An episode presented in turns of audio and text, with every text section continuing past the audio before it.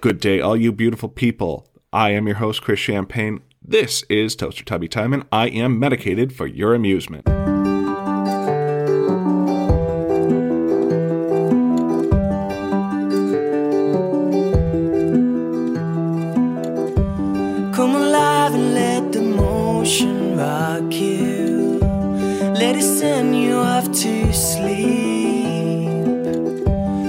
Inside, there's nothing left to shock you. Now you've landed on your feet. Good day, all you beautiful people. This is Toaster Tubby Time, and as always, I am your host, Chris. Um, so yeah, I'm not going to play with the thing today. I kind of have a little bit more of a serious uh, episode that I'm going to do today. Um, hoping that you all bear with me, and I hope that you guys find something from this. So basically, this is based on what's going on in my life right now. So I cannot recall if I had said previously in other episodes, but I have two dogs. Uh, well, we have two dogs. Uh, Molly, who is a Chihuahua Beagle Dachshund mix. Imagine just like a big Chihuahua. uh, and she is uh, just the best little baby. And currently, she is blind. Uh, that's not something that's going to change. It's something that just happened degeneratively to her. Uh, she functions just fine, except for bumping into things every once in a while. And as you can imagine, a dog bumping into things, as long as it's something cushiony, is is kind of adorable. And the other dog was my birthday present six years ago. Her name's Daisy. Uh, she's just the most adorable little puppy. She just loves everybody. Uh, she's a Jack Russell mix. She looks mostly Jack Russell, but both of them were rescues, so we don't have any real set genetics as to what their breeds are. So, over the past few days, uh, starting this weekend, Daisy, my little Jack Russell, uh, was acting lethargic. Um, she was not jumping up on the couch like she normally would. She would look at you and you know, she'd put two paws up and then look at us to kind of carry her up the rest of the way. And she was acting um, a little sluggish. Um, I just said lethargic, which is the same thing. Uh, and please keep in mind that I'm trying to keep myself composed while I'm doing this as well.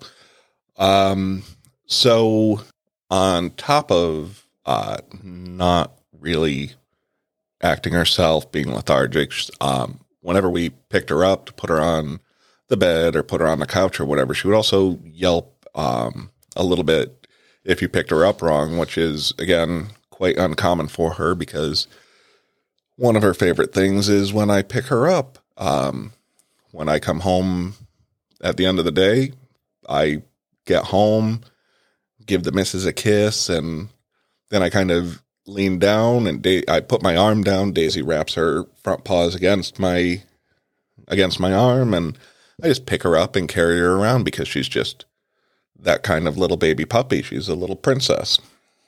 So this was all rather odd behavior. So we had called and made an appointment. We got her into the vet yesterday, which was Tuesday, the 15th of February.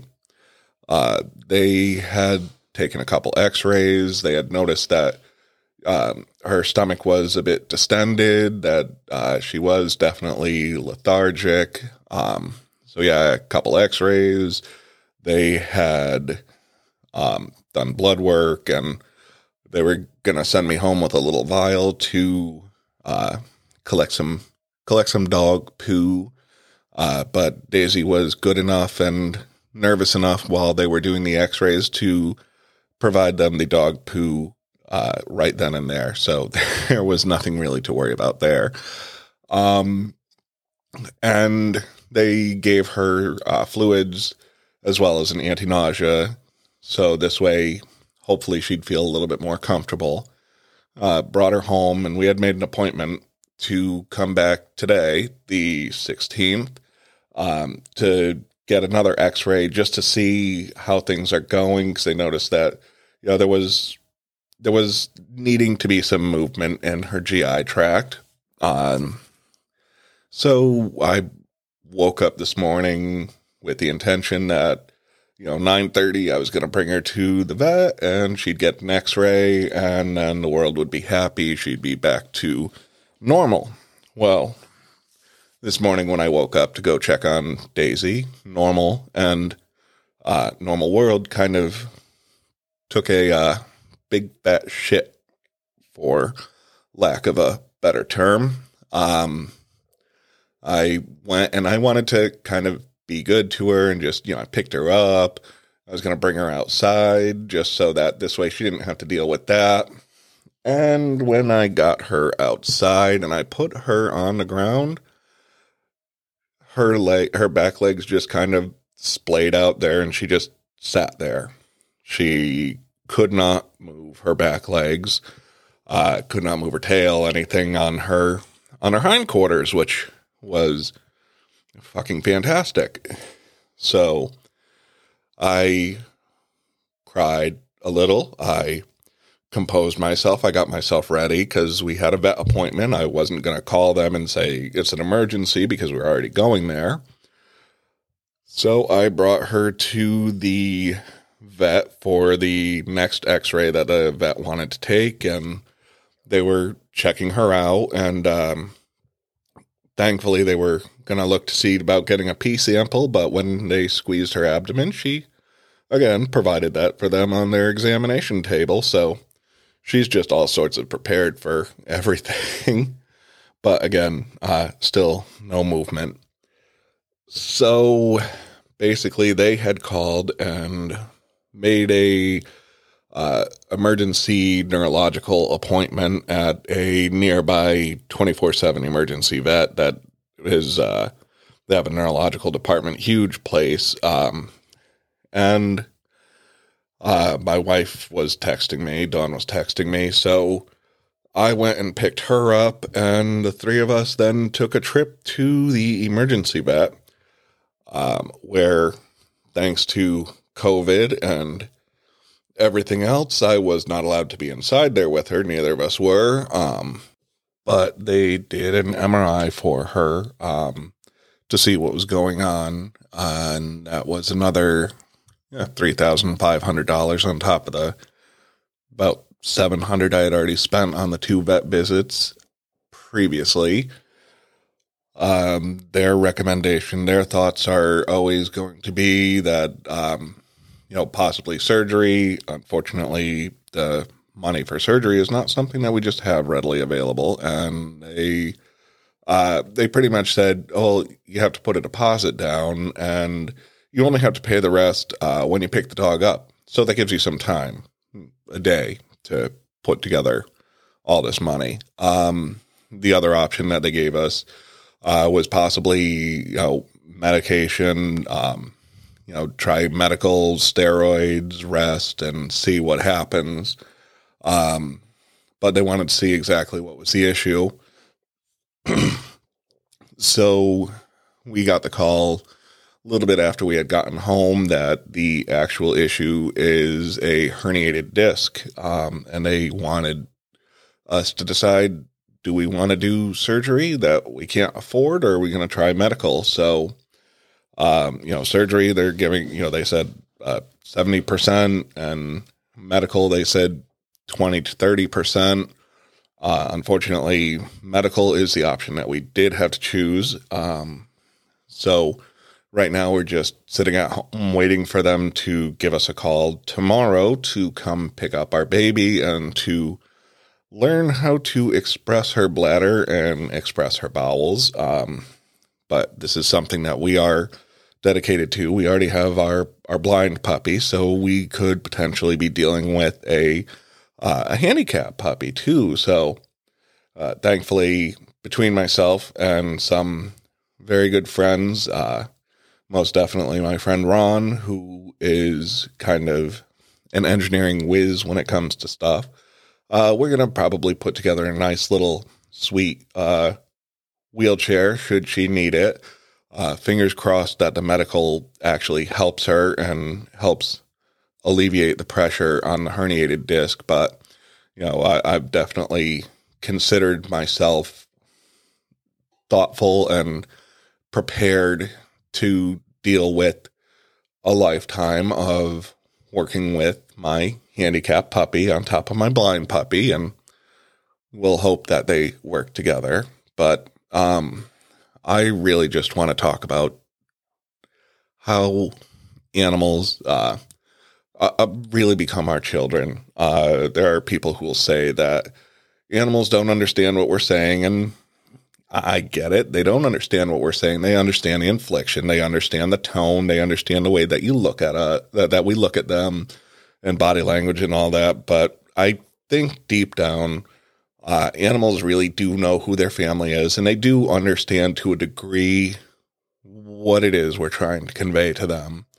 Um, so yeah, this is this is pretty hard. Just you know, talking about this. Um, the a, a big thought that I had back when I had my heart attack, and you know, something that kind of gave me uh, some afterthought was, um, you know, how would how would my my little Daisy puppy understand if I never came home? I mean, for the for the five days that I was there, she didn't see me, and you know, when I came home, she was ecstatic. But I mean, how would how would your animal react to that? And I mean, I can use that for a lot of situations. You know, people who are, you know, thinking of other things and they have animals. You, I mean, would your animal your animal will never understand that you're not there anymore. Um, but I mean, they really are to their owners. They are people. They're little people. They're the people that are always going to be there for them. Um, whether they be cats, dogs, fish, birds, reptiles. Um, but it, it's just, it is emotionally heartbreaking to have these animals and have to deal with the the issues that come with them. But but we do it. We do it because we love them. Um, but uh, yeah, I just really wanted to kind of put this episode out there, and it's not going to be a long episode today, just because you know obviously everything that I'm going through, and I'm just doing the best I can to hold it together right now. But um, I just wanted to put something out there to you guys so that you know that I'm thinking about you, and uh, I want you guys to give your give your fur babies or scale babies or feather babies just an extra big hug to let them know how much that that you love them and how much that they're there for you and that you appreciate and you love them for that. Um, again, this is very hard to record, so I, I just wanted to give you something to listen to and let you know what's going on with my life. Um, but I will be back next week with hopefully more positive news. Um, but aside from that, I love all you beautiful bee holes, and I hope that you have a great day. And uh, again, give your give them a big hug and an extra treat for me. All right, love you, beautiful bee holes. It's the way you walk, it's the way you talk, it's the way you shine. It's the way that turn and walking on and walking night. And I'm sorry not to follow me, and it's all over. One thing I know, this is my life.